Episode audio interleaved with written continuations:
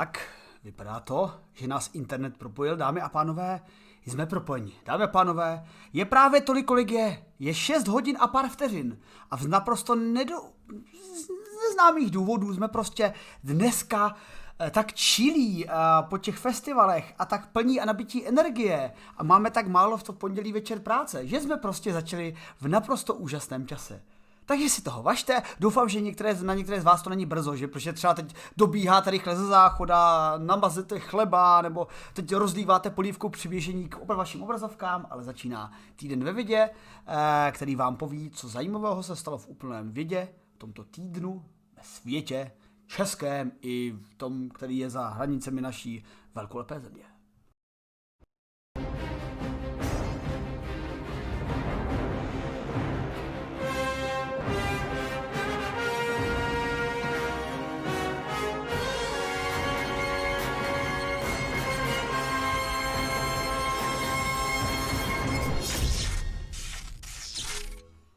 No a dneska je mým eh, vznešeným a vzácným hostem kolega, který ještě před eh, několika desítkami hodin byl mým hostem i fyzicky na AFO Olomouc a to eh, spolukolega vydátor a šéf-reaktor Ladislav Loukota. Na Láďo.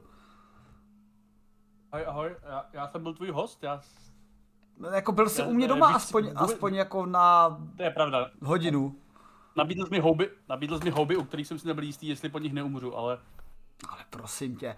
Uh, jako, Přátelé, uh, Láďa málem pohrdl Václavkovým gulášem. Výborný Václavkový guláš a samozřejmě jsem důvěřoval svým prarodičům, že nasbírali Václavky správně a že byly správně teplně upraveny, ale jelikož Ladě žije a já také, tak asi v pořádku. Jestli, jestli tomu chceš říkat život, tak... Ano, je to takové... Nevím, jestli to je. Je, je, to, je, to, tak, je to také utrpení. A pojďme se podívat, jaké utrpení zažijí e, naši vydátoři při bádání nad našimi novinkami, ale především dneska. Přátelé, dneska to bude o velkém utrpení hmyzu. A bude to zajímavé, protože máme dvě novinky, které jdou vlastně proti sobě tematicky a už už se na ně fakt těším. Jako. Já, já myslím, že jdou velmi, velmi pospolu naopak, protože obojí je o uh, umírání hmyzu. Teda. To je pravda. Obojí je o umírání, to je pravda. Takže dnešní novinky jsou a když už jsem říkal o tom hmyzu, takže si řekneme, že populace hmyzu se někde snížila až o 50%, ale vrátíme si trošku do minulosti, do předchozích výzkumů, které naznačují, že se populace hmyzu někdy zmenšila již o 75%. A řekneme si důvody. Načež si však řekneme, že američani na severu mají problém s američany, eh, s američany z jihu, no to vlastně problém mají, ale mají problém i s, jako s mravenci z jihu, kteří jim právě z toho jihu přišli. A, a v nové snaze eh, amerického zemědělství se je pokusí kompletně vyvraždit, Což je právě ten paradox, že my se tady budeme bavit o první novince, že je potřeba pomáhat mizu a pak si povíme o tom, jak úspěšně vyvraždit eh, jednu skupinu mravenců, ale která je invazní. A to je možná to zásadní. Mizu je více druhů. Tak, tak, tak, tak. No, mrkneme také na uh, genovou terapii, když už budeme uh, v těchto uh, bio, biočichských hrádkách a podíváme se, jak vyléčit i toho biočicha skoro nejpodstatnějšího, a to člověka. A podíváme se na genovou terapii, která pomáhá léčit nemoc motýlých křídel, takže jestli jsou tady hned mezi vámi ze začátku nějací lidé, co se hrozí, když vidí slovo GMO, nebo sousloví GMO, tak je to tady, přátelé, ale je to tady tak šikovně, aby to skoro nikoho nenaštvalo. Samozřejmě, ta lékařská věda si v tomhle musí umět pomoct. Podíváme se i na další lék, eh, který pomůže našim homo sapientům, a to léčba, která je vyvinutá, nebo spolu vyvinutá českou chemičkou a, a bude pomáhat léku, bude pomáhat proti rakovině prostaty. A, takže minimálně 50%, možná spíš 75% našich diváků může spozornit, protože tento lék má velmi vysoké úspěchy. A mrkneme eh, samozřejmě konečně do vesmíru, protože dneska je to samé bio a všechno. A podíváme se vlastně taky na bio, když se na to tak dívám, eh, na meteority, kteří nám možná eh, neúplně panspermicky dotáhli živočišné druhy na naši planetu a dotáhli nám stavební bloky, ze kterých později vznikl život. A pak si to zakončíme standardní historickou vsuvkou o středověcích avarech, kteří pocházejí z východu Ázie a to, že pochází z toho východu Asie, jsme dodnes si nebyli úplně jistí, protože ono taky, když se díváme do té minulosti, ze které se úplně nedochovaly krásné zápisky a dokumentární filmy z, z produkce BBC, tak se to celkem jako blbě pamatuje. Takže se podíváme, odkud se ti avaři skutečně vzali. A já každopádně tady vítám všechny, kteří se tady zjevili. A ještě když skočíme do našich novinek, tak se tady kochám, že jsou tady zpátky naši věrní uh, fanoušci Martin Hoch, Gandhi 42 a je tady i Flafíku, nazdar Flafíku a HVV a Soblí ucho a mnoho z vás bylo i tady na návštěvě v rámci uh, AFO a v rámci srazu fanoušků a já bych vám chtěl takhle za to poděkovat ještě jednou osobně, že jste přišli, ten sraz byl myslím super a pro ty, kteří tady nebyli, přátelé, tak ukážeme aspoň pár kouzelných fotek, protože bylo to tady divoké. A Láďo, jak, jak, jak ty vlastně za, po, AFU, po AFU existuješ? Já jsem si dneska chtěl vzít volno, což se nestalo, protože musím dodělávat všechny ty věci, které jsem nestihl pracovní během AFO a zítra mám, eh, zítra jsem busy, protože jdu někam možná pracovat, takže uh, je to takové, uh, ně, ně, nějak už nevím, kdy jsem naposledy měl volný den, opravdu, jako že bych třeba měl v posteli a nic nedělal, ale třeba, třeba v neděli, tentokrát už tuhle, možná teoreticky bych si mohl něco takového dát o. A jinak po AFO je uh, to fajn a vlastně to nekončí, protože sítích budu mít obsah stále a tím budou, myslím, budu, takže, protože já dám ty sítě částečně, takže určitě si ty sítě lajkněte, aby mě nevyhodili moc eh, dříve, než, je nezbytně nutné. A budou tam takové vyrátorské inform, zajímavosti občas. Nejenom z Olomouce, nejenom z festivalu, i pro třeba pro lidi, kteří nebyli nikdy v Olomouci, což je takové moje zásadní zjištění, že poměrně dost lidí, kteří si myslím, že nejsou hloupí, tak nebyli nikdy uh, v Olomouci. A třeba jako byli určitě někdy na druhé straně světa, nebo já nevím, v Taj Mahalu, nebo nějaké takové části a nebyli v Olomouci, přitom to je skoro to samé, takže nyní už to teda dohnali, jak, jak, mi, jak, jak mi řekli, že se za to stydí na AFO. A doufujeme, že to doženou všichni, protože každý musí znát Olomouc. Jak, absolutně, absolutně, já to podporuji, protože zrovna z tohoto města vysílám, takže Olomouc Forever, nebo ta Olomouc, nebo ten Olomouc, ono se o tom lingvisti neúplně shodnou, protože vždycky to bylo ta Olomouc, ale pak se zase ukázalo, že možná dříve v minulosti to byl ten Olomouc, ale prostě eh, místní mají rádi tu Olomouc a, a eh, jo, je to, hele, je to paradox, já jsem taky eh, při tom uvědomění si, že jsem byl někde, pobýval jsem v Anglii, pobýval jsem v Americe, pobýval jsem v Jižní Americe, severní, jižní v obou dvou, ale pak jsem třeba, mi došlo, že jsem jako nebyl nikdy v Karlových Varech a dlou, tehdy jsem ještě nebyl ani v Liberci, teď už jsem tam naštěstí tak to... byl tak zásadních místech České republiky, takže je to třeba dohnat. Je to občas paradox, no. A v Karlových Varech už jsem teda byl a v Liberci už jsem taky byl a uh, Olomouc mi připadá stále hez, nejhezčí, ale Liberec má zase ještě to, takže možná bychom mohli postavit na uh, kopečku ještě dva třeba. Ale tak na kopečku máme takovou tu baziliku a taky zoo, to myslím stačí, ne? A to je nějaký, nějaký, já zoo já nemám rád a tam uh, tyranizují uh, ti, uh, děti a, a zvířata a, a bazilika je nějaký katolický symbol určitě, takže já bych tam radši postavil rozhlednu, ale nejprv, nejprv musíme teda jako se stát teda, nevím, prezidentem nebo něčím takovým. Tak to, tak to není problém, jako ještě, ještě, ještě pár uh, účastí na festivalu, tak, pár ne. přednášek a myslím si, že v podstatě čekám jenom na povolání od vlády uh, za převzetí České republiky. No. To bez pochyby. Na Finkenstapa znovu. No přátelé, pojďme k vědě, pojďme k vědě a, a, a zdravím tady i další příchozí a pojďme se teda podívat na ty novinky. A já bych asi začal tím hmyzem. A já tak jako by přemýšlím, z jakého konce to vzít, ale tak já bych to vzal z toho konce, že eh, po celém světě eh, si můžeme tak nějak, jak, jak se říká, nevědecky, ale tak nějak pocitově říct, že hmyzu ubývá. Já už jsem slyšel strašně moc stesků na to téma, že jedu autem, v, eh, na jaro v létě a standardní způsob je, že prostě mi na okna lítají komáři, já teď ostírám prostě ze světla, z předního skla, prostě nalepené komáry a mnoho řidičů říká, no jo, ale v posledních letech mám pocit, že jich jako moc nestírám toho hmyzu. A to sami třeba cyklisti. Vždycky existuje vtip o veselém cyklistovi, který má hmyz plný, eh, hmyzu plnou hubu a teď prostě říkají cyklisti, že už toho hmyzu plnou hubu nemají.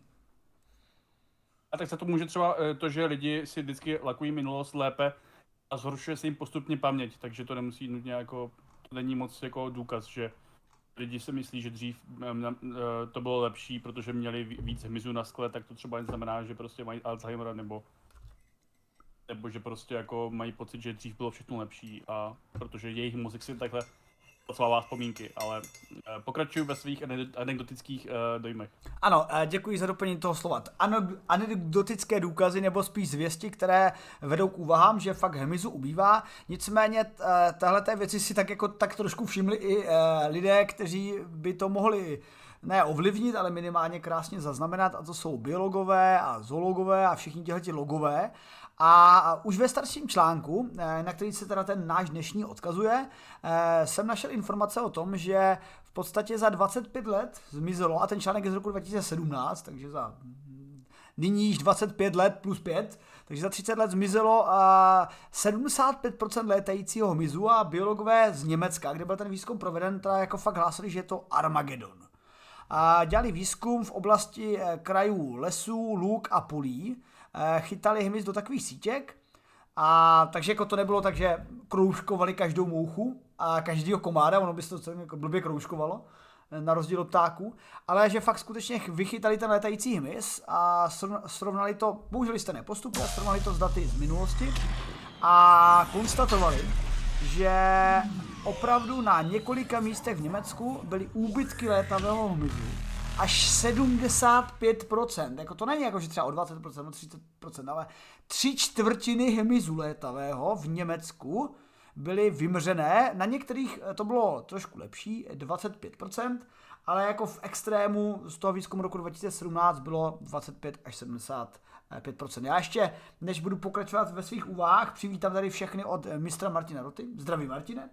A díky ti za raid a jak vidíš, všechno je v pořádku, všechno je na čas. Musím, musí být šokován, že, že není ještě za pět minut sedm a už jsme tady. No ano, já myslím, že chudák. Nechtěli jsme ti zkrátit stream jako se standardní dálky, ale moc díky Martina a vítám tady všechny od mistra Martina Roty a řešíme eh, novinky ze světové a české vědě a začali jsme tématem toho, což jste si možná pokud řídíte nebo jezdíte na kole všimli sami, že zdá se, anekdoticky, že to vidíte vy, ale už i věci to potvrzují, že velmi silně ubylo hmyzu jako prostě létavý hmyz Armageddon, jak se říká v traileru na metro. No a teda dokončíme teda a vrátíme se k tomu tématu, že ten výzkum z roku 2017 skrze síčky ukázal eh, etno, etymologům, nebo jak se jmenují, takový ti, ti hmyzologové. Etymologové, myslím, no. Hmm. Myzologové jim říkejme, to bude Dobře, myzologové nebudeme narušovat, uh, nebudeme se pouštět do žádných termitů, protože taky by nás to mohlo kousnout do zadku. A až 75% hmyzu. A tenhle ten výzkum je zásadní, protože ona, ty oblasti německých luk a, a polí jsou zhruba tak dost, jak to nazvat, rozšířitelné po celém zbytku Evropy. Oni jsou tak trošičku reprezentativní, že ona ta Evropa více-méně plus minus vypadá v tom mírném pásu Německo, Francie, jdeme na východ k nám, Polsko, Ukrajina, kdyby se to tam nebombardovalo jako víceméně dost stejně.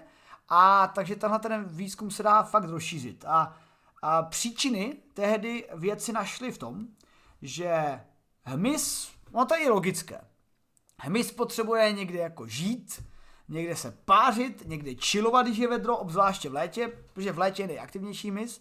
A v dřívějších dobách hmyz chilloval pod stromy, v keřích a byl v pohodě skrytej. A teď, když se 90% krajiny, nebo to číslo jsem si teď jako plásnul, mění v zemědělskou půdu, tak to je ten hard, ta hardcore věc, která z útočiště pro hmyz dělá, dělá volné pole pro bombardování slunečními poprsky a tak dále. No ale to, to bombardování jo, ale... ještě posíleno tím, že máme i chemické zbraně, protože e, zemědělství, které teda nejen si zabírá tu plochu, kde by ten hmyz mohl žít, ale jednak se, druhá se použijí pesticidy, které ten hmyz dost vraždí. Ale jako většina, eh, ta srovnání je tak půl, století starý, ne? Nebo jak dlouho jsou ty starý data, se kterými se srovnává? No ano, uh, za poslední 30 Kdy bylo mizu hodně. Vlastně jako myslím, že v Německu zrovna jako asi ne, za poslední 30 let nepřibylo tak, tak rapidně zemědělské půdy jako Ale, to, to, ale, tak nějak přibývá zrovna v a, Německu. hele, tam bych, tam bych úplně nebyl, tam bych úplně nebyl tak uh, v tomhle tom přesvědčený. Ono je samozřejmě západní a východní Německo, předpokládám, že to zemědělství mělo jiné po, po druhé světové válce. Ale jde třeba o to, že uh, dří, teď, teď budu rád, když mě doplní eh, lidi znalí zemědělství v rámci třeba chatu. A, a zdravím Iluminátora, který nás právě jdu. Díky moc. I. A vítám tady všechny od Iluminátora, vítejte u nového Iluminátora. No, abych se vrátil, eh, tak právě eh, třeba v středověku, řekněme, novověku a jítí k první republice, to, to šlo spíše o malých polích. A ty pole byly rozděleny remísky a nějakými jako sadami stromů, kde ten hmyz mohl tak nějak fungovat. Ale jo, později jo. přišla ta kolektivizace, ale nejenom jako východní kolektivizace, ale prostě větší oseté pole. A teď prakticky máš pole, cestu a pole, cestu a pole. Takže prostě ten heby se nemá kde schovávat. Taková, taková agrofertizace, ale samozřejmě neplatí to jenom pro nejmenované české firmy, ale je obecně je, je to takový to promyslový zemědělství.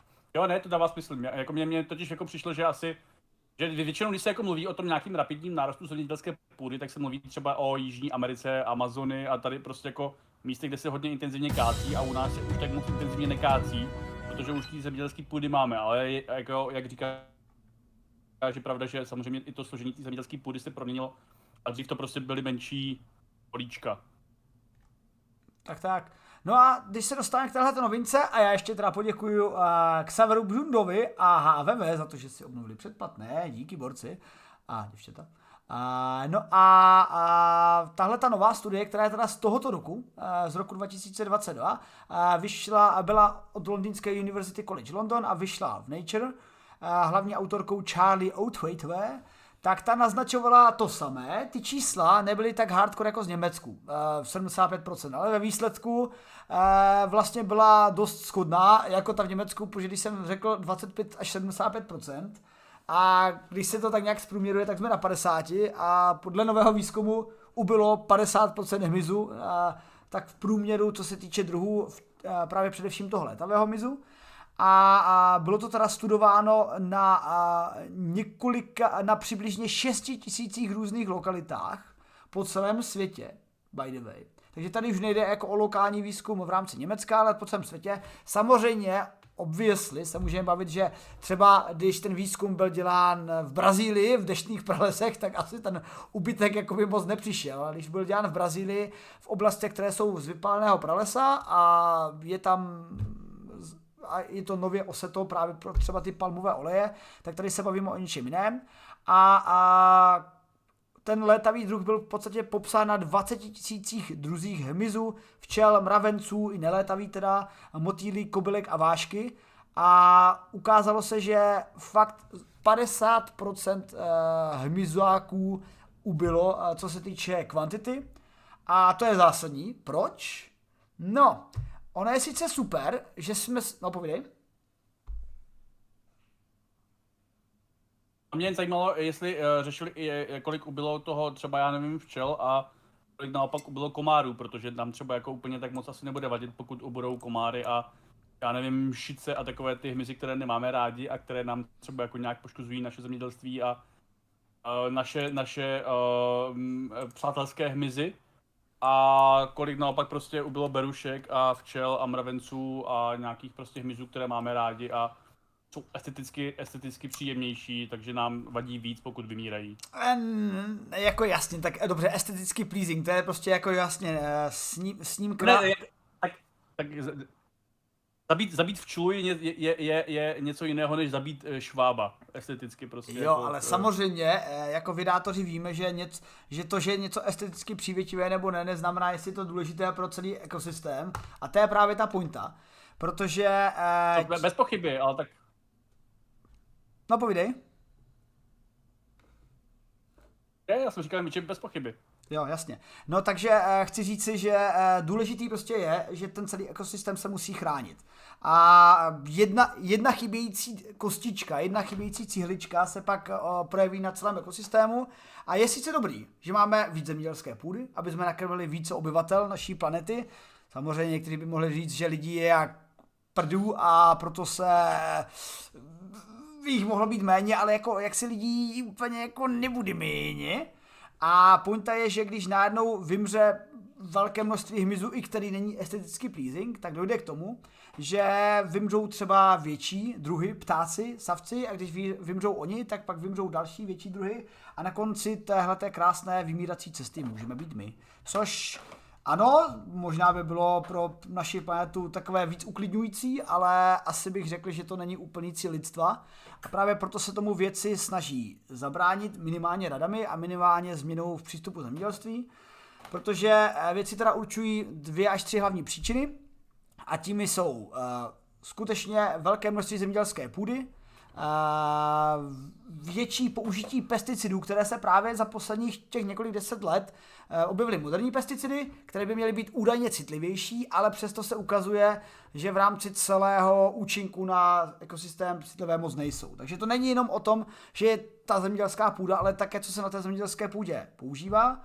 A současně, a to vlastně koreluje i s tou odhalnou půdou, že se nemají hemizáci kde schovat, je z globální oteplování, a protože když máte víc vedro, tak hmyz potom v tom víc vedru, když se, když to zjednoduším, nemá kde sklít do lesů a pastvin, a, eh, tak je celkem v říti. A právě tohle by se mohlo změnit.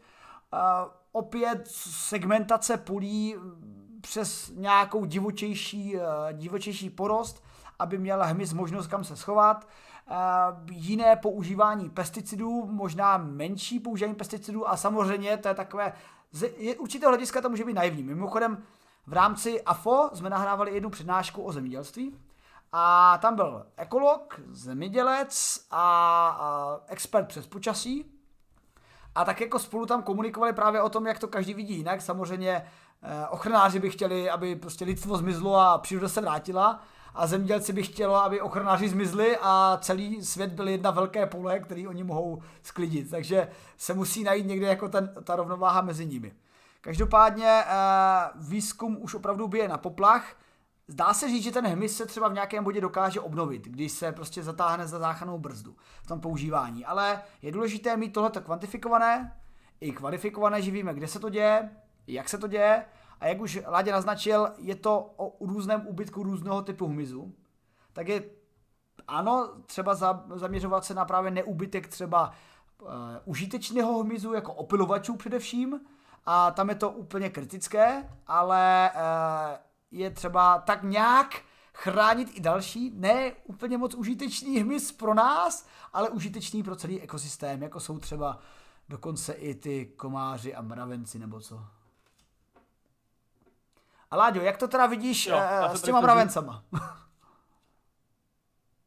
A já to vidím dobře a doufám, že neobývají, ale asi obývají, protože si jasně pamatuju, že když jsme se v roce 2004 stěhovali do staronového jiného domu, uh, tak jsem musel zlikvidovat asi 30 mravenišť na zahradě a do dneška z toho mám špatný pocit a uh, tím jsem určitě snížil statistiku a vzhledem k tomu, že takhle určitě probíhá zpracování území na mnoha, u mnoha domů a u mnoha polí, tak uh, myslím, že mravenci určitě nebudou asi přibývat nahoru a uvidíme, co s tím udělají nějaké další promyslové uh, znečištění a mikroplasty a podobné srandy.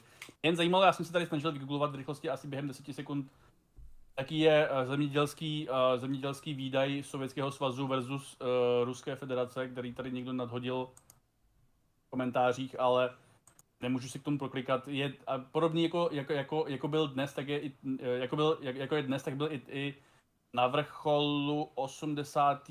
let, ale tady se mluví o ekonomickém outputu a mě by spíš zajímalo, jako kolik to produkovalo bio, biomasy a tady je to jako, no, takže jako je to, ale jako ono obecně, i kdyby zrovna v Rusku jako byl output zemědělské, zemědělství jako stejný dnes jako tehdy, tak obecně lidstvo přibývá a to znamená, že my potřebujeme víc uh, zemědělských plodin, rozhodně na to, aby jsme jaksi nakrmili ty přibývající lidi a to přibývání je opravdu jako masivní. Když si prostě vzpomenu, když já jsem se narodil, tak jako snad bylo na, na, na zemi méně než 6 miliard lidí a dnes je to skoro 8 lidí, takže jo, ti lidi potřebují nějaké jídlo zjevně a uh, to znamená a to znamená, že uh, jak si je potřeba eh, víc toho zemědělství a to se musí jako někde nutně projevit. Tak, tak. Eh, no a já jsem ti trošku přihrával mravence, protože máme druhou novinku, eh, která se těch mravenců přímo týká. A to je zrovna tak paradoxně proti tomu, co jsme teď řekli. Teď jsme právě říkali, že je třeba chránit všechny, mra- všechny hmyzáky, létavé, nelétavé, zdánlivě užitečné operovače, ale i méně užitečné komáry a další podobnou zběř. A, a v Americe severní mají zrovna s takovým typy hmyzáků trošku problém, protože v Americe se objevil americký, no ne americký severo, ale jeho americký invazní mravenec. E, není to, zdá se to jako třeba politické téma, ale je to čistě biologické téma, protože tento e, invazní druh e, je trošičku nebezpečnější než místní druhy a to především proto, že on samozřejmě může kousnout a tého kousnutí pálí prý údajně trošku víc než u normálních mravenců, ale především jde u tohohle typu, který se jmenuje Nilanderiufulva, z celedi formicidae, tak má takový specifický způsob toho, jak fungují ty mraveniště. Normálně, tak jako asi i různé druhy mravenců, eh, si spolu konkurují a bojují si spolu. Oproti tomu tenhle ten typ mravence eh, má nějaký pakt o neútočení s dalšími mraveništi a vytváří takzvané superkolonie.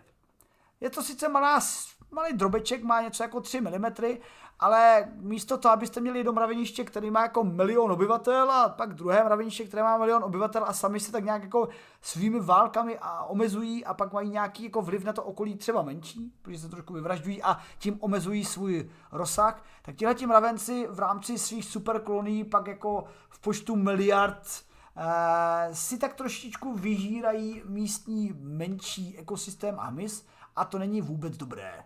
By v Americe jim říkají eh, crazy ants, protože konkrétně tyhle ti mravenci mají takový nějaký jako zvláštní způsob erotického pohybu. Je to v podstatě, to jsou takový mravenčí technaři. Prostě když se pohybují, tak strašně nějak cukavě se kývou na strany a nemají tak krásný, ladný pohyb, jako třeba naši, naši krásní faraonští mravenci, které měl Ládě ve svém bytě a tak vůbec. Ale uh, tenhle ten typ mravenců je teda v Americe problémem především No pro zemědělství, ale i také místní ekosystém, protože jako mnohé věci, které se objeví, hm, jak to nazvat, invazně, tak uh, příroda se dřív nebo později s tím vypořádá. Ale uh, je otázka, jestli třeba to naše zavlečení, protože můžeme si říct, teď kdybychom byli extra ekologové, tak si můžeme říct, no tak se tam objevili prostě mravenci, ale příroda se s tím vypořádá a my lidi bychom s tím neměli nic dělat. No jo, ale tihleti mravenci se tam dostali kvůli nám nějak postupně. Kvůli tím, že dochází k velkému množství jako transportu lidí, plodin a tímhle způsobem se tam pravděpodobně nějak jako objevili a zjevili. A jde o to, že když už jsme něco způsobili, tak bychom tomu mohli zabránit. Ale mě to celkem zaujal způsob, jakým tomu budou chtít zabraňovat. Co na to říkáš, Laďo? Protože jestli to chápu správně, mají použít biologickou zbraň. Já už si to vůbec nepamatuju, co, o čem ta novinka je, ale, ale jsem si jistý, že je skvělá, protože ji psal Pavel HVHV, takže mi spíš řekni ty, co tě na tom zaujalo a jestli to teda konečně vystříkáme ty mravence pomocí pesticidů a DDT do věčných lovišť. Tak, tak. No totiž, uh, ano, DDT a tyhle ty chemické látky to nejsou, protože problém chemických postřiků je, že nejsou specifický na druh mravence. No, ale vydátoři zjistili, že konkrétně tenhle ten uh, specifický druh mravence má problém s uh, typem houby, která byla dřív popisována jako jednobuněčná, a, nebo dřív vazená mezi prvoky, a říká se jí Myrmekomorba nilanderiae, podle finského vědce, který popsal Williama Nylandera, který se teda přesně jmenuje jako jeden švédský hokejista, což oceňuji. A tahle ta houba, šířící se skrz mikrosporidie, a česky ji právě nazýváme do řádu hmyzomorek, je přesně to, co dělá. Moří hmyz. Ale zrovna tenhle ten druh mravenců nemá rád právě účinek téhleté houby mnohem víc než jiné typy hub. A jde o to, že vědci teda testovali nasazení tímto morem, houbovým morem nakazených mravenců do mravenišť a zjistili, že hurá, ty mraveniště byly úplně vyvražděny. Takže stačilo nasadit pár jednotlivých členů mravenců s nasazených houbami a došlo k úplnému vyzabíjení mravenišť. Takže vlastně je to skvělý a palec nahoru, co? Jo, konečně máme méně mravenců, teďka uh, už mě otravovali samozřejmě. A doufám, že se to nerozšíří na žádné jiné druhy. Ne, tak jako zrovna. Jako uh, v, rám, v rámci té předešlé novinky, kterou jsme zmiňovali a na kterou ty narážíš, že uh, celou dobu nebo dlouze je tohle to uh, asi pořád mírný posun v mezích zákona kupředu, nemyslím teda v kupředu vybití fauny a flory, ale jako předu v tom, že ti mravenci jaksi další věv, který snižuje populaci dosavadních přirozených druhů a uh, jak jsi zmínil, jsou tam díky nám, nebo kvůli nám, takže uh, tohle to v podstatě spíš jako redukuje ty jevy, které redukují jiné přirozené druhy a takže nakonec to je dobře, kdyby jsme třeba neměli invazní druhy. Tak protože každý invazní druh je nějaký, eh, ano, příroda se s ním vypořádá, ale je to nějaký nový selekční tlak na ty dosavadní existující druhy. Stejně jako prostě měli způsobem spoustu jiných selekčních tlaků, už jen prostě tím, že vykácíme les a postavíme tam pole. Nebo že na tom poli prostě používáme nějak nějaký uh, specifický, ne třeba ani postřiky, jo, ale to, to, samozřejmě taky, ale nějaký specifický plodiny, jo, a který prostě třeba dosavadní okolních mizí, uh, žijících míst, tak nemá tak moc rád jako třeba předešlé plodiny, nebo něco takového, jo, takže je způsobem prostě spoustu tady těch jako capin a teď se nám třeba jednou podaří jednu z těchto capin redukovat pomocí jiné capiny vraždících mis, ale nakonec to možná bude spíš prospěšné. Tak tak. Takže eh, jako je to paradoxní, eh, paradoxní postup i v kontextu té první novinky, jak jsem tady nenápadně naznačoval, ale jde o to, že zatím věci tvrdí, teda v tomhle že ta houba je fakt specifická na tenhle ten druh a ty ostatní druhy jsou proti tomu vysoce odolné, takže vlastně vyřešíme jenom to, co jsme způsobili. A to ovlivnění těch mravenců, kteří tam stejně být neměli a ekosystém zatěžují. Sice by si s tím ekosystém dřív nebo později poradil, ale uh, my tomu pomůžeme, aby to bylo dřív. Jenom jde o to, ať se no, náhodou no, no, no. při nějakých No poradil, jako určitě by si jednou, nebo pravděpodobně by si poradil, ale je to rozhodně prostě další ne, ten ekosystém a čím víc prostě jich bude, tak tím nakonec jednou hrozí nějaký, nějaká, nějaké vyšší riziko, že třeba dojde nějaký jako kolaps nebo vymírání nebo podobně, jo. takže uh, čím víc to můžeme redukovat, tím asi lépe vlastně pro všechny zúčastněné. Tak tak. Uh, a ještě poděkuji 333 stříbrným stříkačkám, uh, že uh, darovala předplatné Terezites a které zase darovalo předplatné Leváku Bobovi CZ, takže moc vám díky. A pojďme teda na další novinku, protože když už se bavíme o životě, tak život sice nám tady minimálně ten hmyzí o nějakých desítky, polovinu až tři čtvrtě uh, už začíná vymírat po celé planetě, ale jak se ten život vůbec objevil na počátku?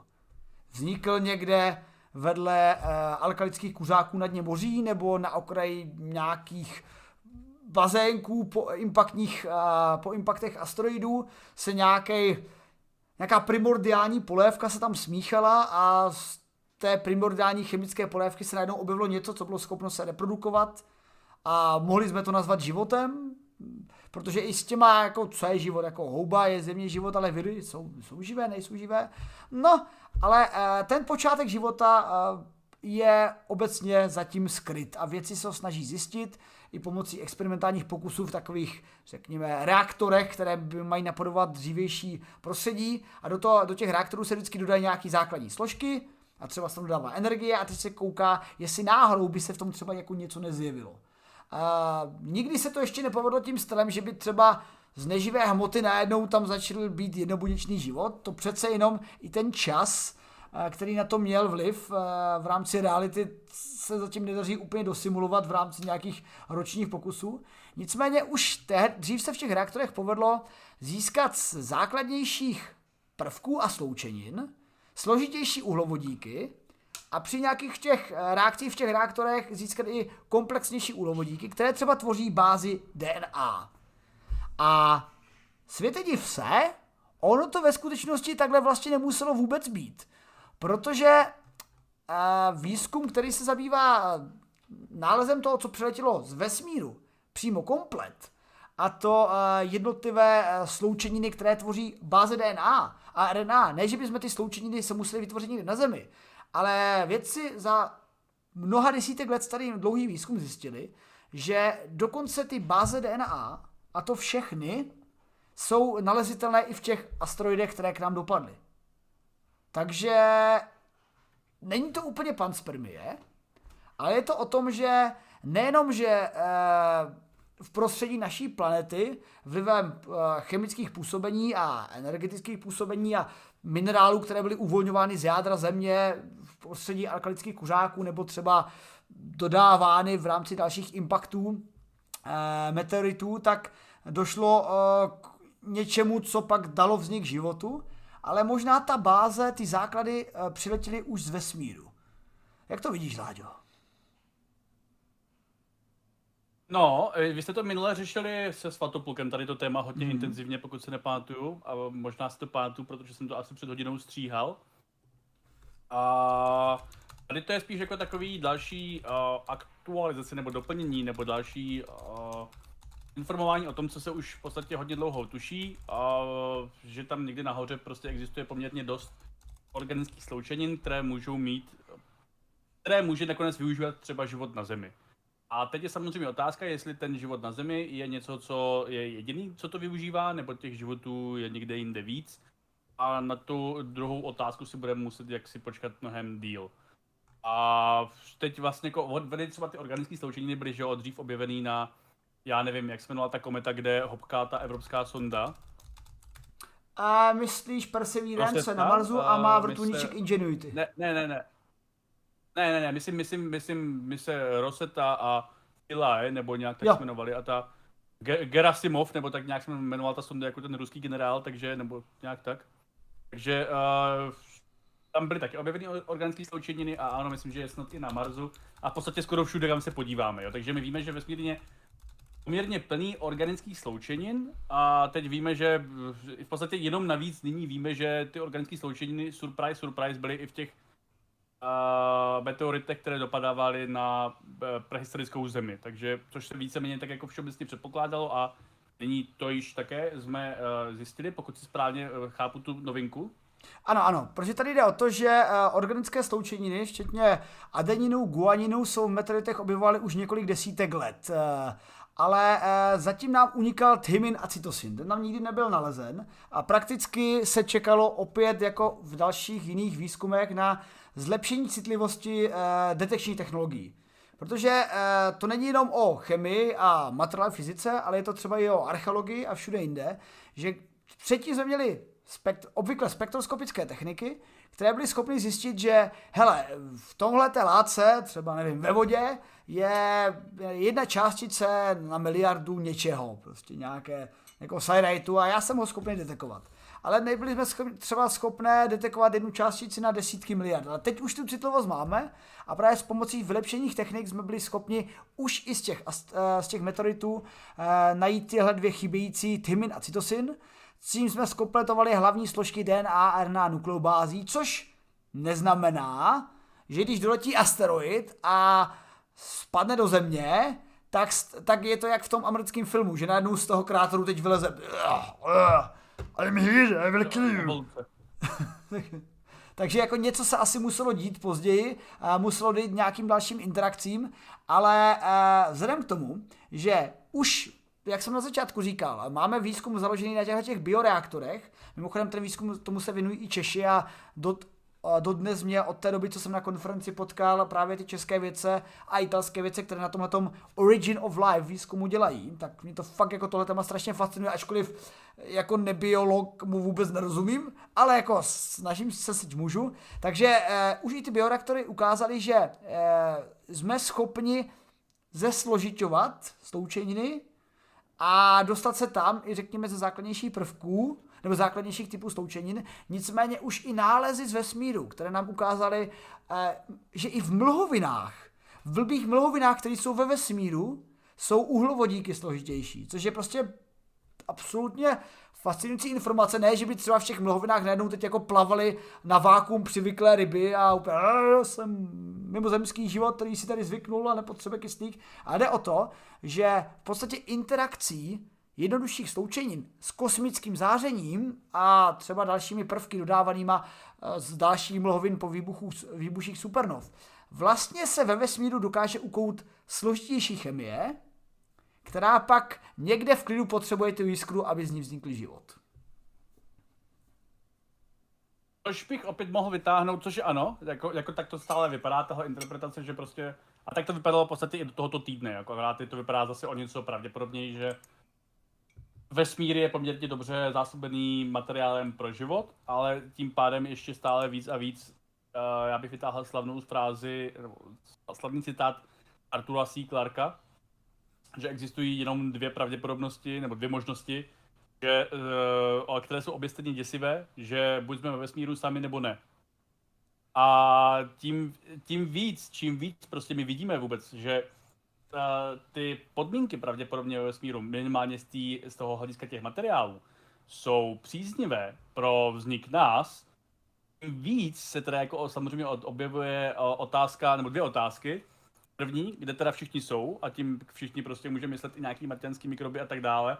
A je jedna teda z tezí, samozřejmě, jo, možná, že to brzy uh, zjistíme, je jedna z tezí, když uh, bys vytáhl, ale nemusíš to dělat, vytáhl starý rozhovor s Julí Novákovou, ještě před covidový, astrobioložkou, kde právě uh, se řeší, myslím, myslím, že to je tenhle rozhovor, mimo jiné se tam řeší právě to, že opravdu máme dneska jako reálně šanci, že do 20 let, možná hned po jaderné fúzi, a budeme schopni objevit uh, život mimo Zemi. Protože prostě, jak jsi zmínil, ty prostředky k poznávání uh, jsou výrazně, výrazně lepší, než prostě byly dřív.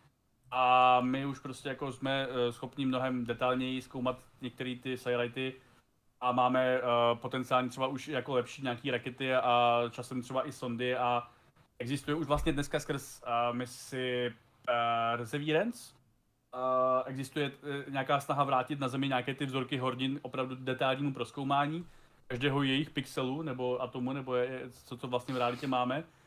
A tím pádem se zvyšuje prostě šance, že uh, je možné, že jak si uh, tam objevíme mimo, mimo jiné, no, alespoň ten jednoduchý primitivní život.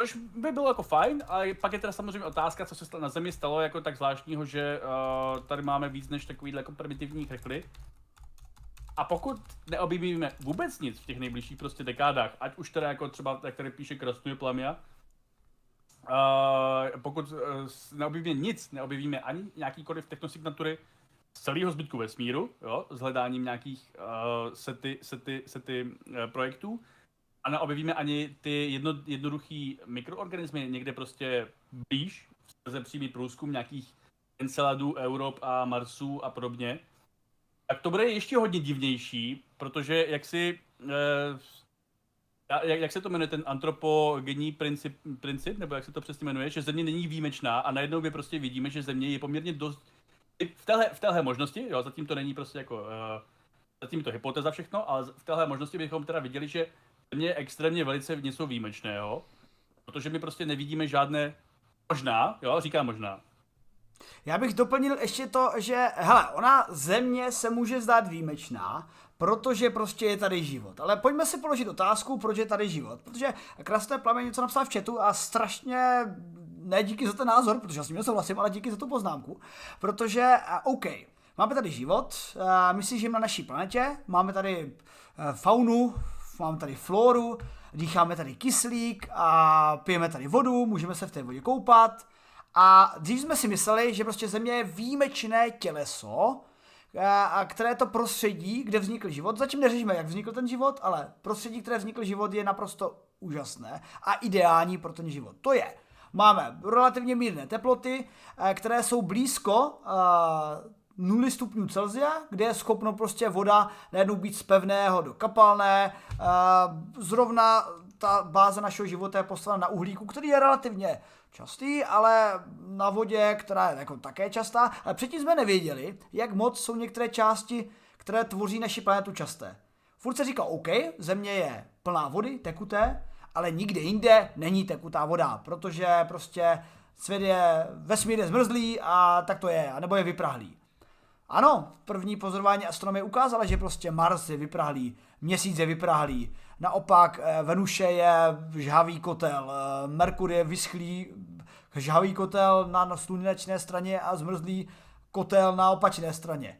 Ale výzkumy posledních 50 let nám ukázaly, že to, ta výjimečnost země trošku už není tak výjimečná, že máme uh, tekutou vodu, uh, kapalnou vodu na dalších planetách.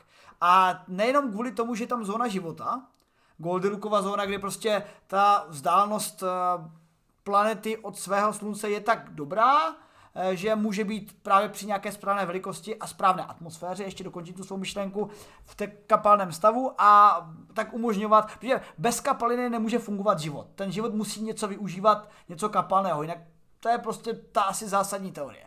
Ale my už víme, že prostě Europa, eh, Enceladus, i když jsou úplně mimo zónu života, tak mají vlivem slapových sil eh, také zdroje tepla a díky tomu mají kapalnou vodu.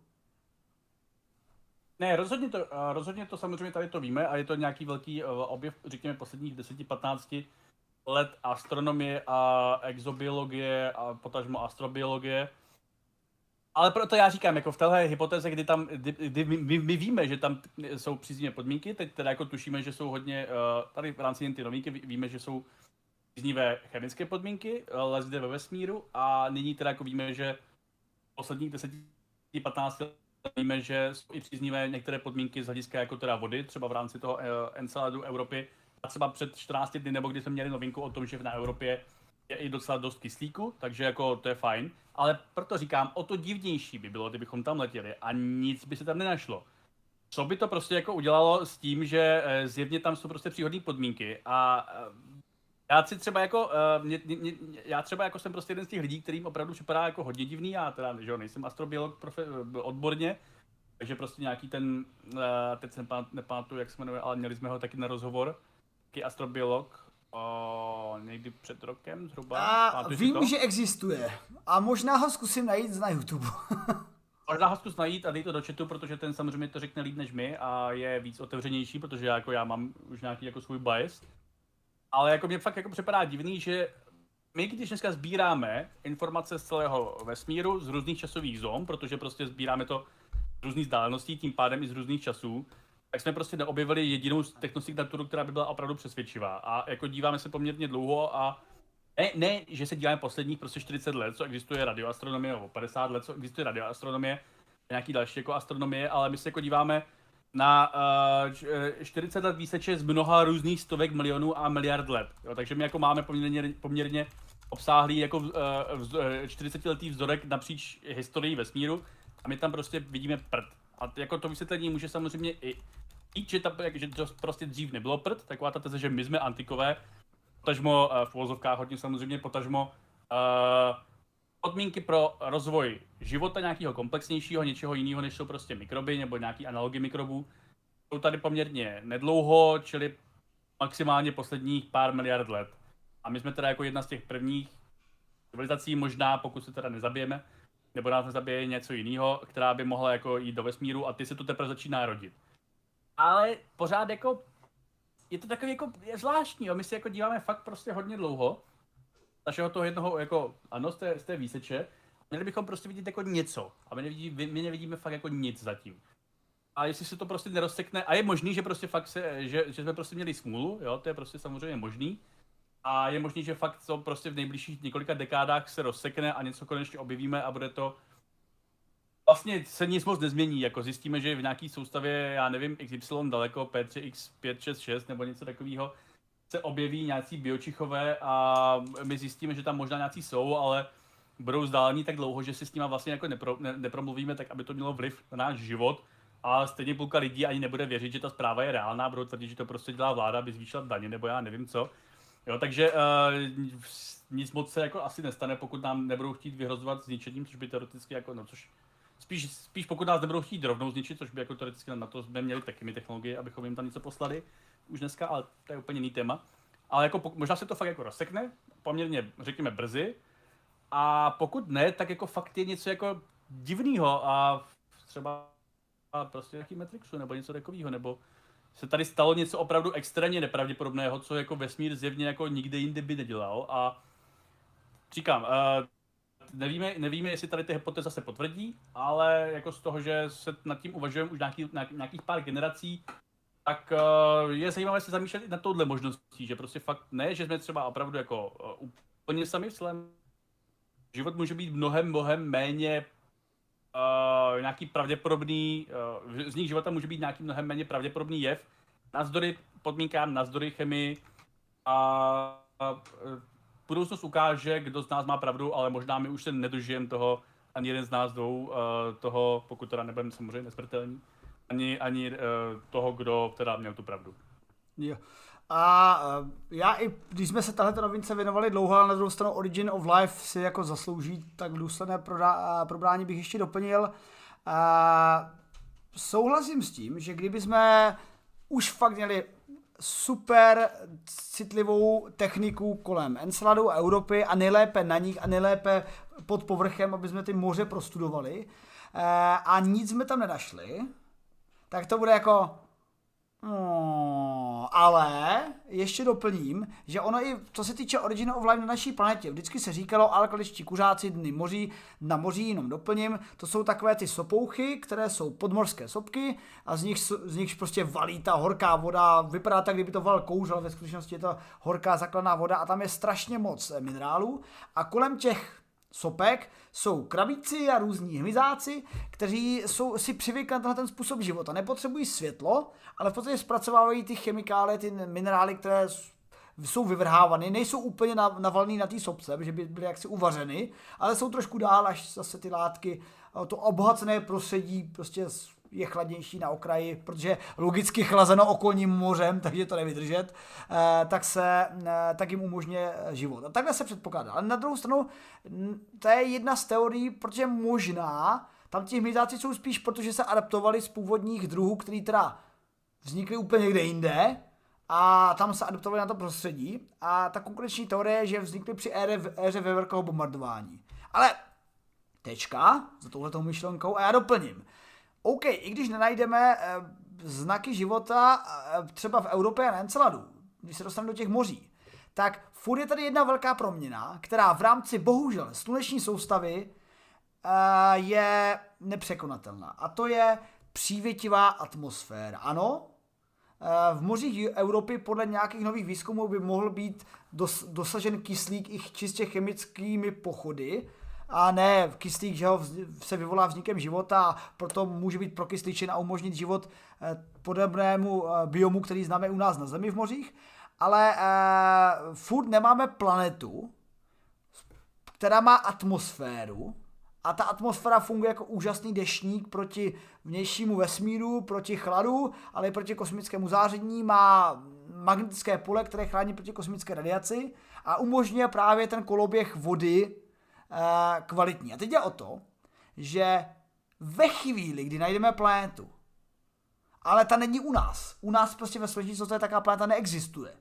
Ale prostě ve chvíli, kdy najdeme planetu, která má také systém atmosféry a kolobých vody, tak a nebude tam život, tak to už je jako pozor, tak to už je zvednutý prst, ale jako fakt zvednutý prst, že jsme antikové, jak říká ICDF, budeme muset my stavit hvězdné brány ale bohužel takovouhle planetu prostě nenajdeme v sluneční soustavě a znamená to ten výzkum rozšířit a to je samozřejmě technologicky dneska absolutně nemožné a mohli bychom mít speciální díl o tom, jak ho rozšířit až do jiných slunečních soustav. Ale dneska víme, že existují exoplanety, které by mohly mít tato prostředí které by mohly mít atmosféry, ne úplně podobný Zemi, protože tu atmosféru podobnou Zemi právě zavinil život. Ten kyslík sem byl především dodán bioticky, nikoli abioticky, tak se aspoň podle současných teorií. Ale e, my víme, že průměrně kolem každé hvězdy, průměrně tak vychází, kolem každé hvězdy je jedna planeta. A z nich pětina, nebo, no, eh, podle toho, co jsem četl, z nich pětina systému obsahuje eh, plétu podobnou Zemi eh, poblíž zóny života. Takže myslím jako velikostí. Takže to byl ten hlavní krok. Jako kdybychom našli ne rajský svět, ale kdybychom našli prostě planetu s atmosférou a tím myslím ne atmosféru jako Venuše, a protože samozřejmě, teď nevím, nečetl jsem a čet, ale by, byste mohli říct, ale však Venuše má atmosféru, jenom není jako živá, ale ta atmosféra, aby byla tak jakoby správně veliká. A také říkají teorie, že my jsme výjimeční tím, že máme měsíc a ten nám pomáhal udržet tu atmosféru o takové hustotě úplně ideální, že není přehnaná. A... Ale čistě planetárním vývojem nějaký typ planety s atmosférou, která je třeba kysličník uhličitý, čistě nebude tam kyslík, ale v přívětivém prostředí prostě ve vesmíru jich bude hafo. Ale až bychom tam nenašli život, tak by to bylo zdrcující informace. Zatím je můžeme studovat, jenom doplním, i Horty se ptala na ten dotaz skrze ty uh, složitější uhlovodíky z mlhovin. Všechno se to dělá, prakticky se odpovědět jedním slovem spektroskopie.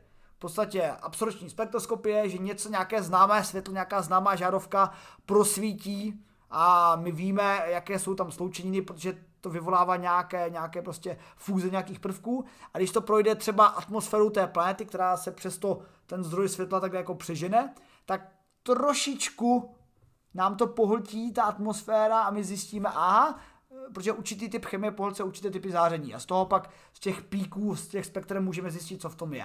Mimochodem o to se bude snažit i James Webb. Uf, já myslím, že tuhle novinku jsme sice probrali dost důsledně, ale jako je to jedna z mých nejoblíbenějších. A radši pojďme dále. tak, a pojďme dále k něčemu přízemnějšímu. život je vždycky na Zemi, o tom je vždycky dobré se spekulovat. Ano. A pojďme se podívat na nějaký přízemnější téma, a to nás lidi, kteří víme, že fungují na této zemi, už ji osídlili, nic nám nehrozí, kromě toho, že nám vlastně hrozí náš dlouhý život. A když máme to štěstí, že žijeme dlouho, tak se dožijeme rakovin. A s tímto darem z nebes si musíme nějak poradit. A te, s tímto darem si může poradit, uh, s tím si můžeme poradit i díky výzkumu, protože česká chemička Martina Benešová spolu se svými kolegy uh, pomohla objevit lék proti rakovině prostaty, uh, který teda není úplně prvním v historii, tento lék, ale je asi jeden z nejúčinnějších a opět v rámci jakékoliv jiné lékařské vědy je heslem specifická léčba, takže nikoliv kobercové bombardování, ale speciální specnadzinotky převlečené do léčiv, které zaútočí pouze na, ten, eh, na to, na co zautočit mají a neublíží ničemu jinému. Ty se usmíváš, protože asi, asi bys chtěl říct, hm, to jim ale vyšlo v Kijevě. No, speci- jestli ty speciální jednotky zhodili na, na špatné místo, tak uh, bez, bez, bez podpory jiných léků, tak možná nebudou mít úplně šanci proti uh, nádorovým buňkám, ale uh, možná to se používat nějaké jiné paralely, paralely do budoucna vojenské než ty současné. Dobře, dobře. Tak, každý, tak uh, přemýšlím, jakou paralelu bych chtěl použít. Ono totiž uh, v rámci léčby rakoviny se používá uh, je ustanovena dlouho chemoterapie. A chemoterapie má problém, že to je takové jakoby kobercové bombardování. Já už, už, už dobře, zůstaňme v armádě. To je kobercové bombardování, případně použití, použití těch vákových bomb. Prostě to tam hodíte, pff, ono to prostě vyřeší všechno, ale je to jenom o, řekněme, takových jako 70% méně, méně slabší na to tělo, třeba než kdyby na vás použili brokovnici. Ano, brokovníci by vylečili vaši rakovinu, včetně i dalších neduhů, jako třeba životu, a chemoterapie teda e, vás nezabije. A mám jednu kamarádku moji dobrou a, a velmi gratuluji, že se jí v rámci prodělání chemoterapie už daří mnohem lépe, ale teda e, není to fakt snadné projít tím, je to totální nápor na tělo, protože útočí se jak na e, e, rakovinové buňky, a tak se útočí samozřejmě na zbylé zdravé části těla a to tělo si s tím musí poradit. Jenom proto, že rakovinné buňky jsou tak jakoby aktivnější v rámci svého bunění, tak to na ně útočí silněji než na ty zdravé části, ale i tak tělo dostává zabrat. Hlásíš no, já jsem chtěl zmínit, že uh, ty to... Ano, já jsem se hlásil. Jenomže, uh, ano, útočí se samozřejmě na, na ty, uh, ty, ale neřekl bych, že se útočí, abych řekl, že se jako nec, cíleně neútočí samozřejmě na ty zdravé, akorát prostě nemáme lepší možnosti, jak postihnout ty nádorové buňky. A až teda jako do posledních pár let, nebo řekněme třeba jako dekády generace postupující uh, výzkumu, kdy se začínáme zasilovat přímo na ty nádorové buňky, ale je to dlouhý proces a rakovin je spoustu, takže to není, takže uh, máme jednu imunoterapii a tím pádem to nalepíme na všechno. Dávám ti slovo. No, tady jde totiž o to, že uh, tenhle ten lék je přesně tím, co nechceme jenom v rakovině, ale chceme i v dalších uh, jiných typech léčby, uh, kde se objevují uh, nějaké problémy, máme prostě problémy se srdcem, tak si vezmeme lék, ale ten lék se také jako rozpustí do dalších částech těla a působí i na to srdce, ale působí na další části těla. V podstatě je to furt všechno o tom kobercovém bombardování. A už nějakou dobu se mluví o specifické léčbě buď řešené nějakými fyzikálními metodami nebo chemickými. Eh, když jsem studoval nanotechnologii eh, u nás na fyzice při studiích, tak se vždycky říkalo, ale nějak se na ty léky dají třeba magnetické částice a nějaká kapsa, která a budeme je zavádět fyzicky, že si prakticky v tom řečišti krevním magnetem je prostě nasměrujeme sem a až se tam dostane hlavní koncentrace těch léčin navázaný na ty magnetické částice, tak to prostě nějakým jiným polem uvolníme a to tam zautočí a bude to velmi krásně specifické. To se sice moc nepoužívá, ale nakonec se našlo něco, um, řekněme, přirozenějšího a to jsou biologicky aktivní látky a řekněme samozřejmě chemicky aktivní látky, chemie jenom převlečená biologie, nebo opačně teda, které jsou schopny eh, najít přímo ty eh, metastáze, na které mají útočit. No a mm, Eh, paní Benešová to popisuje způsobem, eh, který, tak trošku poprzačním, který si dovolím přečíst, že na povrchu buněk rakoviny prostaty se nachází jakési zámečky, které mají speciální tvar. A naše farmakum bylo vyvinuto tak, že má praktický tvar klíče, který přesně pasuje do toho zámečku. Jinými slovy, v podstatě to farmakum se nezaktivizuje, Eh, jinde než v oblasti právě těch buněk eh, rakoviny prostaty. A tam je specifický, jak působí, protože to, to musím uznat, že jako fyzik tohle ten přístup velmi oceňuji, protože eh, tohleto farmakum vstoupí do buňky a hlavně si sebou nese radioaktivní nuklid. A ten radioaktivní nuklid září, září, září a zničí zevnitř to, kam se dostal. Takže je to takový, no v rámci našeho přirovnání bych řekl, hmm, nějaký takový novičok, kterým se zaútočí, no to, to, to, to možná ten má taky jako plošnější útok, ale v podstatě eh, bych řekl, je to pouze velmi sofistikovaně a přesně zacílený lék, který eh, je zaktivizován až pouze v těch buňkách rakoviny prostaty a díky tomu nuklidu je schopný je zničit zevnitř ale nepůsobí na další části těla, protože to, ten radionuklid se mezi tím vyzáří a pak už ne, nepoškozuje další části těla a ta jeho aktivizace je právě zajištěna tím rozpoznáváním biologických procesů eh, buněk té eh, rak, rakoviny prostaty. Takže eh, palec nahoru letí a je třeba říct si, kdo už to může využívat, protože tenhle ten výzkum je prováděn mimochodem i na Univerzitě Palackého a, a Zatím to není typ léčby, který by byl uh, povolen v rámci širokého užití. Nicméně američani tak nějak, co se týče těch léčiv, jsou vždycky hr víc. Samozřejmě někdy je to nepříjemnější a způsobí to pak vlastně problémy celé populace, jako třeba jejich nadužívání uh, uh, antidepresiv a podobných věcí, které třeba v Evropě jsou ještě mnohem výrazněji omezovány, ale v Americe prostě to tam bere jako každý místo vitaminu C. Ale tenhle ten léč, eh, tohleto léčba už je eh, povolena v rámci eh, americký FDA a Evro, v Evropě zatím se tady čeká, ale tenhle ten lék byl teda podán už několika pacientům v rámci experimentů v České republice a ukázal se, že má velmi velký účinek. Tady jsou třeba příklady, že já se teď k tomu dostanu, ať to nepopletu. Uh, uh, uh, uh, že uh, někteří pacienti, kteří prakticky uh, ne, neuspěla u nich ani několik do použití uh, chemoterapie, uh, byl nějaký pacient, který prostě došel 50, už jsem našel, 50 cyklů chemoterapie, která neměla vůbec žádný efekt. Jako 50 cyklů chemoterapie, jako když jsem si uvědomil, jak mi kamarádka říká, několik cyklů chemoterapie, tak tady pacient z 50 cykly chemoterapie bez úplně žádného efektu a měl velmi krátkou dobu dožití. Prakticky už se nepředpokládalo, že mu cokoliv pomůže a byl mu podán tento radiofarmakum a další obrázky z diagnostického zobrazování ukázaly u tohoto pacienta prakticky úplně bez jakékoliv metastáze. A předtím eh, bylo nalezeno, že měl několik tisíc metastází rakoviny i v, v rámci celého těla. Jako to už skoro zní jako reklamní leták. Prostě tisíce metastází, 50 chemoterapií a nula. A prostě my jsme podali radiofarmaku a nula, nada. Tak je teda otázka samozřejmě, že rakovina je svině a umí se často Žije? vrátit.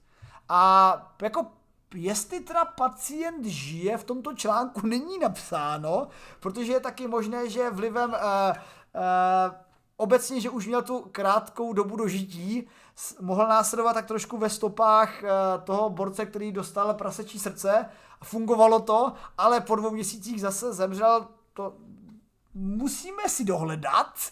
Můžeme se zeptat možná i, té, i expertky paní Benešové, jestli třeba nám k tomu něco zajímavého řekne, ale minimálně na tomhle příkladě to vypadá, eh, že úspěšnost by mohla být vysoká, třeba samozřejmě ne úplně pro každý typ té rakoviny, ale eh, paní doktorka naznačuje, že to není teda jediný typ rakoviny, protože není jedna rakovina, máš více typů rakoviny.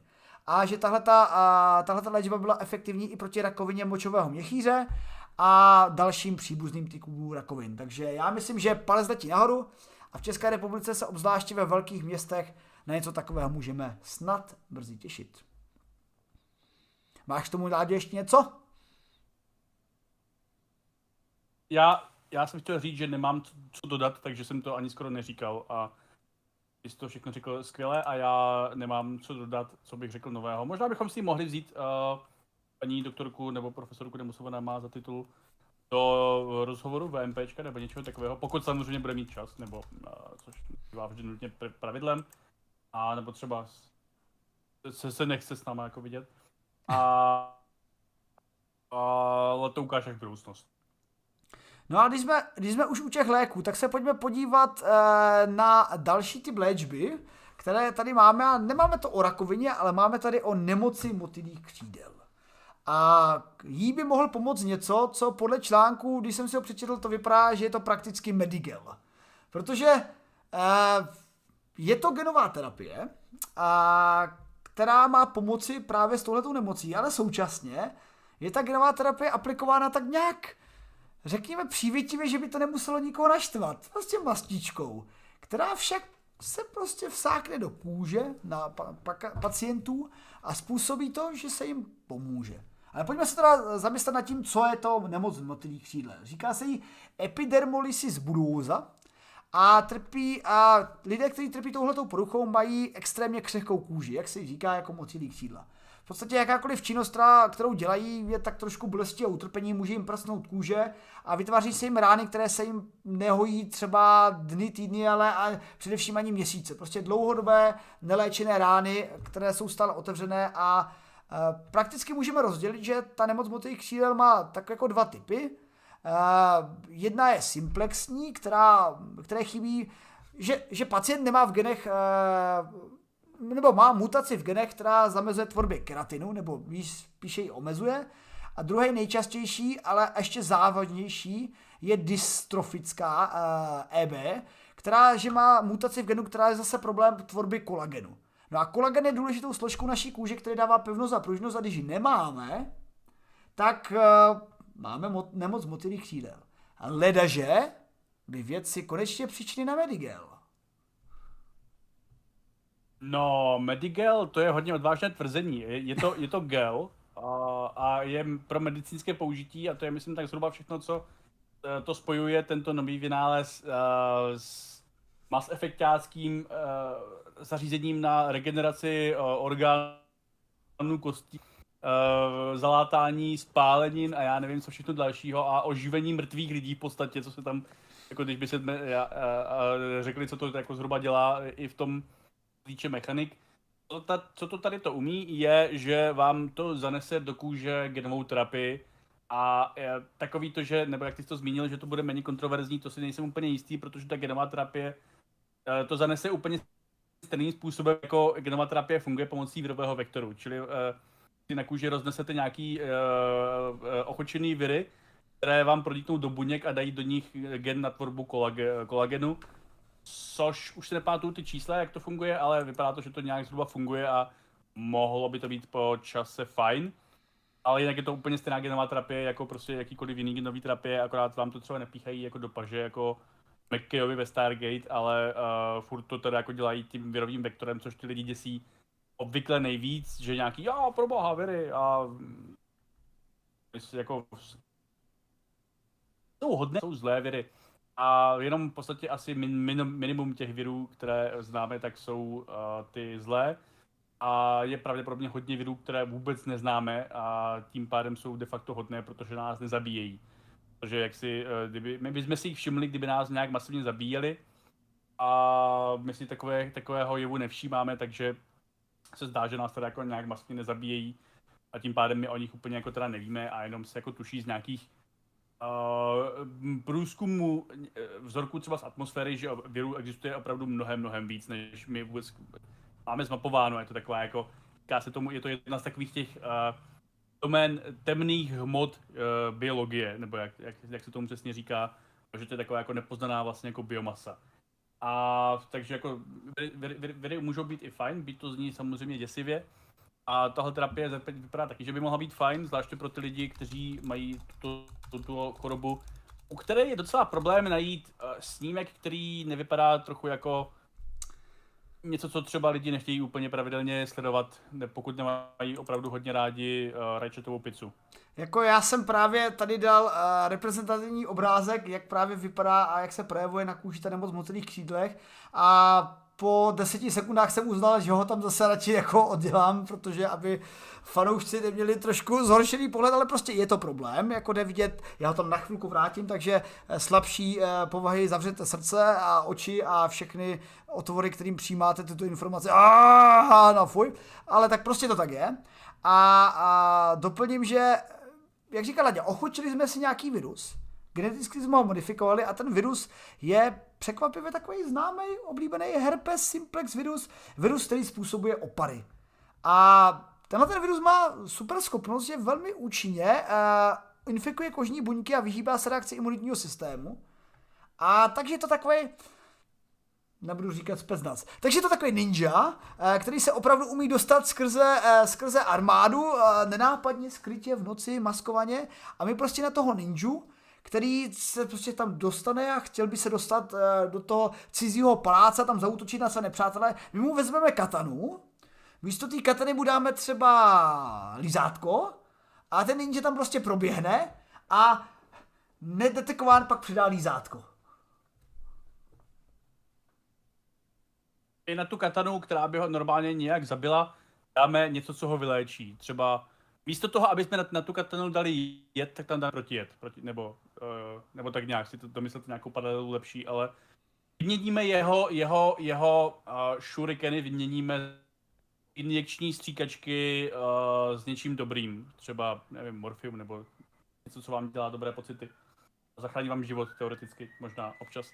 Takže uh, jde hlavně uh, o to, že uh, ten virus se nahekuje a předá to tam dál, což jako umíme dělat poměrně jednoduše, viry zase tak složitý nejsou, pak se to nemůže ani dělit. A jako prostě všechny ty, já, jako, jak mám rád já legenda s Willem Smithem, tak jeho, jeho popularizace nové terapie e, proti léčbě rakoviny s tím, že se z toho stane zombie apokalypsa, není úplně, se obávám, moc prospěšná pro popularizaci vědy obecně a je dobré být proti těmto technologiím samozřejmě vždycky uh, kritický, v tom nějak jako racionálně, jako ať si jako nepícháme zrovna genové terapie pro změnu barvy očí, třeba jen protože, já nevím, je, je v modě zrovna červená barva očí, ale jako pro medicínské použití, jak si je to něco trošičku jiného a lidi obvykle vždycky jsou z toho vyplašení, že genová terapie pomocí virového vektoru a, a tak.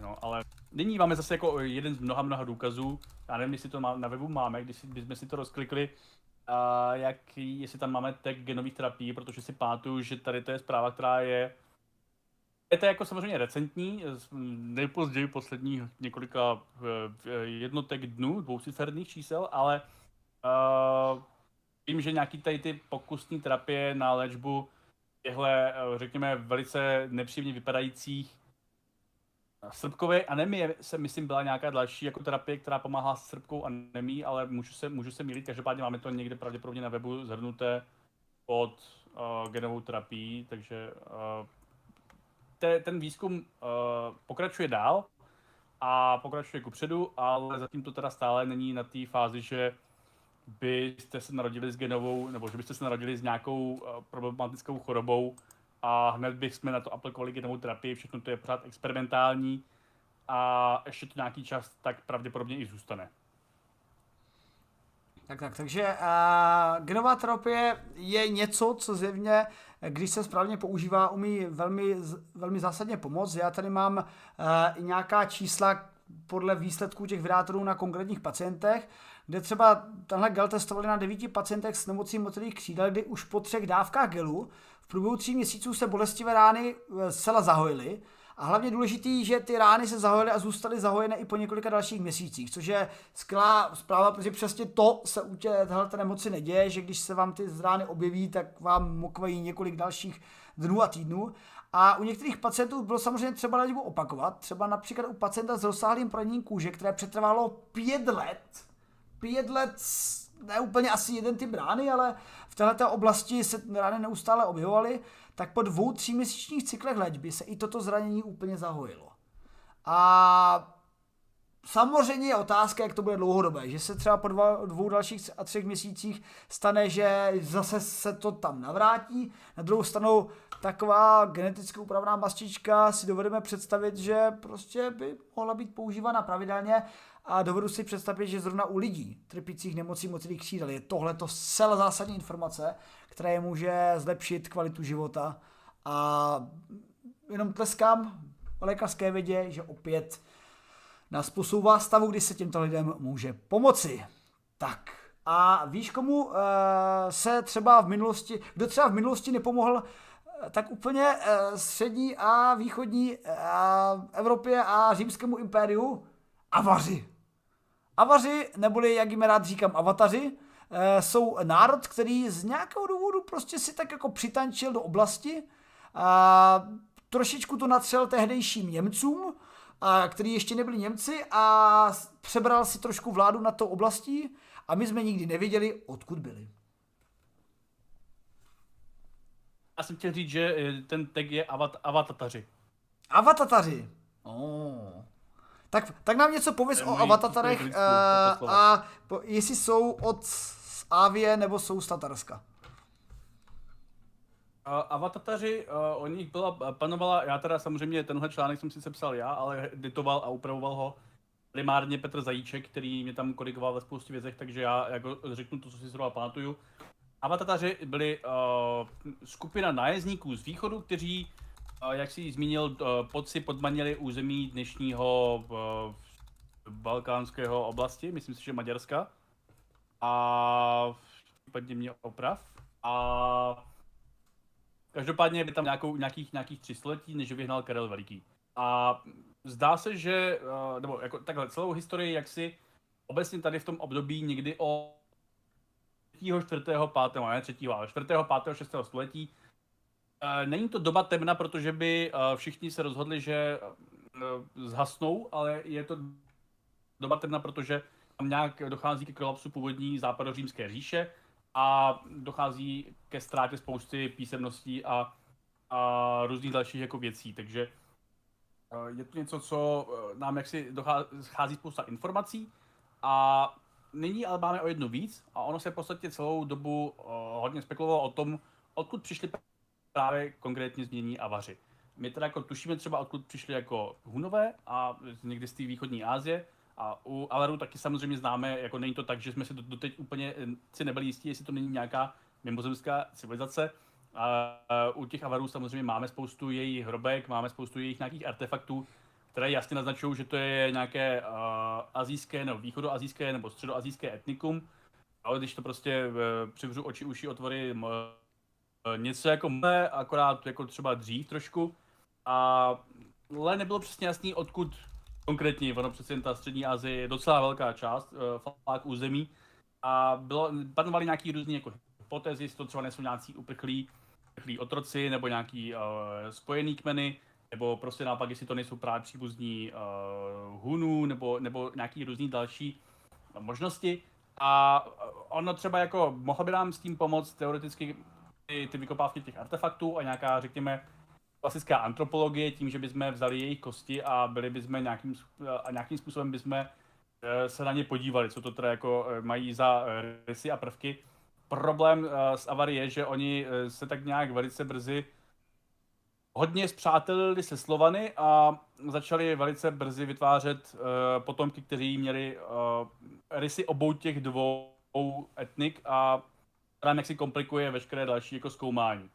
No a teď se teda jako objevila nová studie, která pomocí nějakých uh, analýzy, my teda jako tušíme, že jo, kteří lidi v těch hrobech byli avaři původně, ještě než se tam jaksi zanesly ty slovanské geny, a která vlastně na uh, základě analýzy zhruba 66 uh, avarských jedinců z toho období, kde než ještě byli teda úplně teda jako, nebo částečně poslova, poslovanizováni, došla z, poměrně jasně eh, k tomu, že jejich prapůvodní eh, sídliště je teda vlastně ta středovýchodní Asie, pravděpodobně odpovídající zhruba dnešnímu Mongolsku. Takže uh, to je jako první zásadní věc, která nějakým způsobem, samozřejmě klasicky musí to někdo replikovat, tedy ten výzkum musí se, se to nějakým způsobem jako přesně potvrdit musí být uh, to jasný za hranice jedné konkrétní studie, ale dá se, že máme zkrátka jednu velkou historickou uh, událost vyřešenou nějakým způsobem.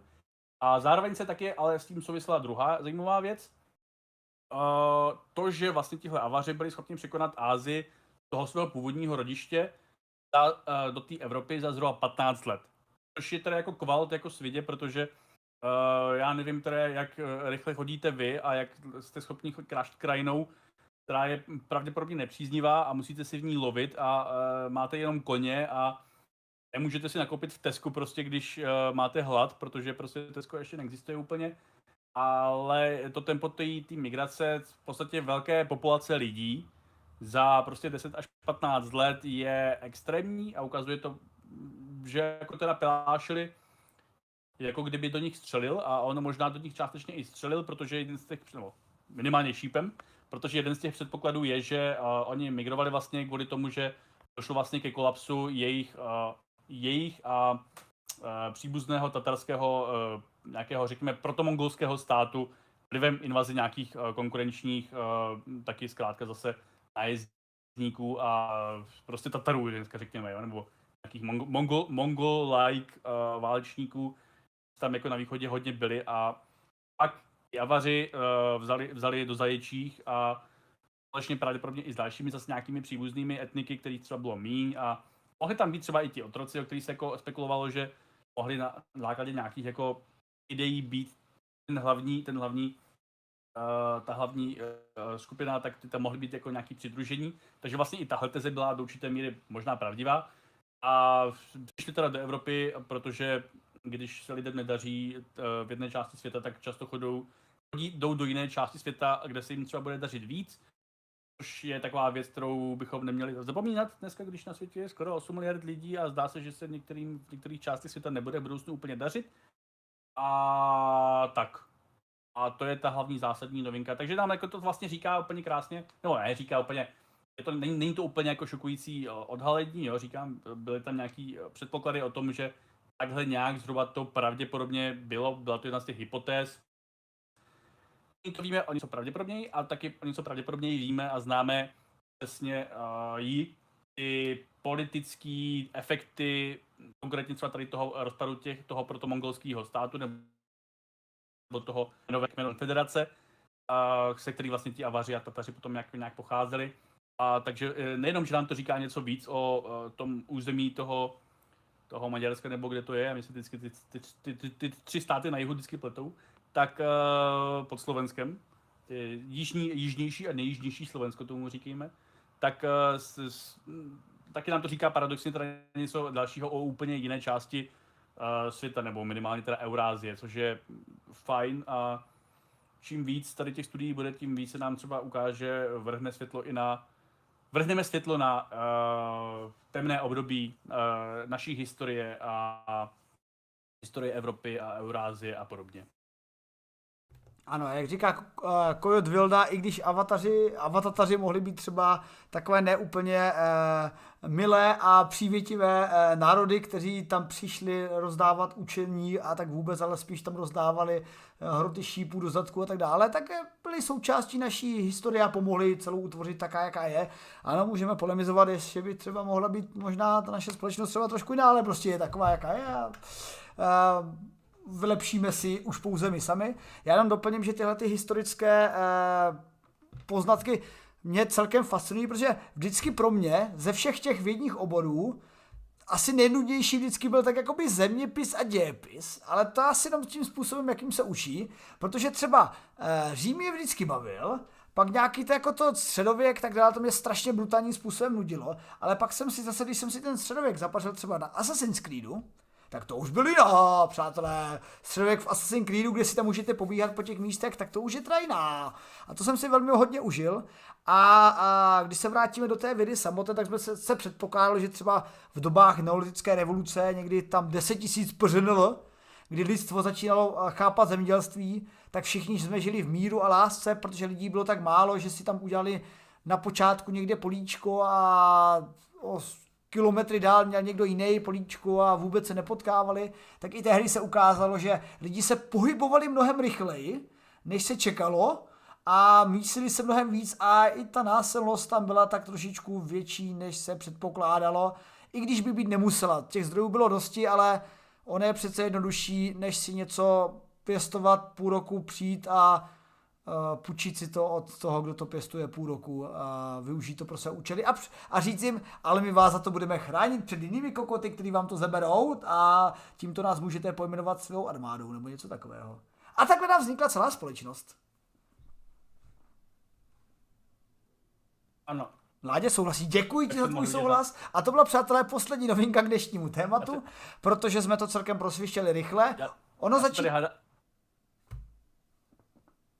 Já se tady hádat na streamu o tom, jestli říkat Slovensku, uh, uh, že uh, o svých neznalostech, uh, kaf, pro mě to je Kavkaz prostě, jako tam, jako na jich od Slovenska, takže uh, dobrý. A hádám se o tom, jestli říkat teda uhrám uh, uh, Jižní Slovensko, což mi tady krásně plámě a říká, že historicky to tak není a já oponuji, že názvy se mění, takže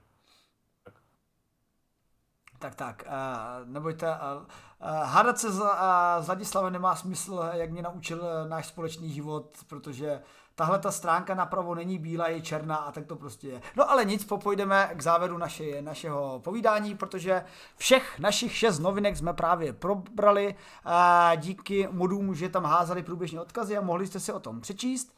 Ale předtím ještě než skončíme, přátelé, mám tady takové, takové ohlédnutí, které tady doplním a zase i pro ty, kteří přišli třeba později, bych se vrátil k Akademia Film Olmouci, a který se konal v uplynulém týdnu, protože filmový festival dokumentárních filmů, eh, který se koná v Olmouci, je obviously něco, kde tak nějak jsme účastní, protože přece jenom popularizace vědy 200 metrů od mého bytu znamená, že se to tam zkusím do toho zapojit.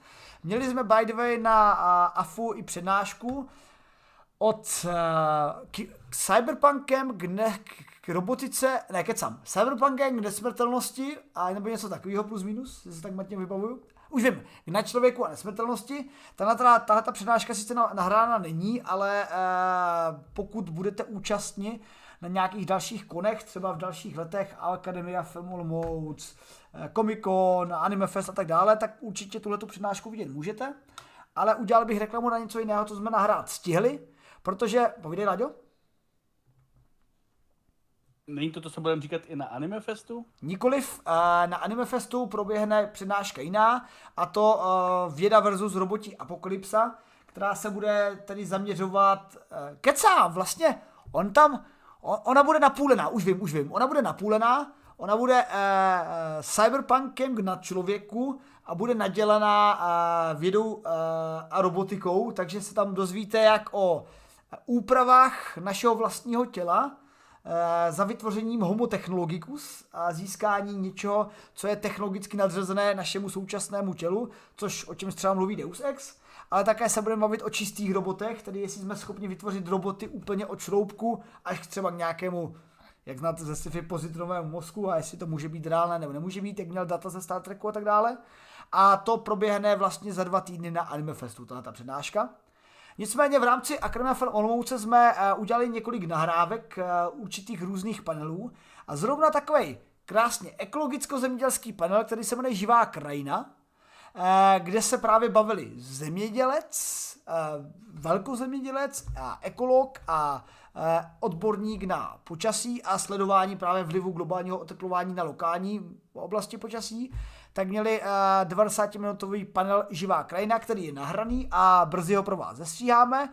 Potom další panel, kde jsme přímo byli i my s Ladislavem spolu s dalšími poprodátory, Patrikem Kořnářem, Sárou Polák, eh, Adalu Chalupovou, Pavlou Hubálkovou, influencery, který mluví o jaderné energetice, který mluví o neurovědách a tak dále. Tak tenhle ten panel je pro vás také nahraný. A třetí panel, co jsme pro vás nahráli, je panel o vývoji nových léčiv, kde jsme se eh, potkali i s odborníky z Zeptejte se vědce. Já jsem se chtěl zeptat, uh, už jsi zkoušel, jak je dobré audio toho uh, prvního panelu, který si říkal, že možná nebude úplně nejlepší. A je celkem dobrý, dá se poslechnout, není úplně úžasný, ale já věřím tvým schopnostem, že s tím zvukem něco kouzelného uděláš. Já jsem vám, že nejsem teda jako Gandalf, ale, ale uh, takže uvidíme, co z toho všechno vlastně ještě bude, ale rozhodně jsou teda ne rozhodně, ale pravděpodobně budou i dva rozhovory klasického střihu, čili jeden na jednoho z nich jeden bude s Monikou Koperskou, takže se budeme se přeložit, takže bude někdy v budoucnu, až to stihneme přeložit. A druhý bude s, s takovým tím Gridleafem, člověkem, jedním z hostů z, Harvardu, nebo kde to je, který dělal, který dělal Jonáš Meixner jako náš padavan, uh, nebo jak to nazvat, který si s ním skvělá praxi, a který je také anglicky, takže taky se musí přeložit, takže to bude vynikající uh, práce navíc. Ale uh, asi vezmeme i ten, i, ty, i, ty, i ty programy, které jako z toho máme, nebo prostě jako vezmeme program AFO a ta zkusím, zkusíme tam vybrat nějaký lidi, který bychom oslovili na živáky na uh, VMPčkách, že bychom s nimi prostě, jako, že bychom s nimi prostě hodinu kecali online a o tom, co dělají a třeba o tom tématu, který tam měli. A dohnali bychom to exp a vytížili bychom to tímhle způsobem, pokud budeme stíhat, což jistě stane, protože my pokud něco, tak všechno vždycky stíháme perfektně, jak jsme si malovali. Tak tak, a já doplním, protože Krásné plané tady hlásí, je pokusní králíci, protože, uh, jak ví účastníci uh, našeho srazu fanoušků, tak než jsem došel na sraz fanoušků, tak jsem se zdržel o krásnou nicotnou hodinku ale naštěstí furt nejsem Ladislav, který se zdržel hodinky dvě, takže to v pohodě. Ale uh, protože jsem natáčel rozhovor... Jsem pracoval. Ano, ano, já jsem také pracoval. Já jsem také pracoval, došel jsem dřív, protože jsem dělal rozhovor s pokusnými králíky, uh, projektem, který zní možná trošku děsivě a vzhledem tomu, uh, jak třeba o pandemii mluví uh, profesor Flegr, uh, tak možná je to tak trošičku záměr, ale je to tým uh, z výzkumného týmu profesora Flegra a, a snaží se dělat pokusy, odebírat eh, krev a dělat testy na toxoplasmózu, aby byla získaná statistika o minimálně o českém národě.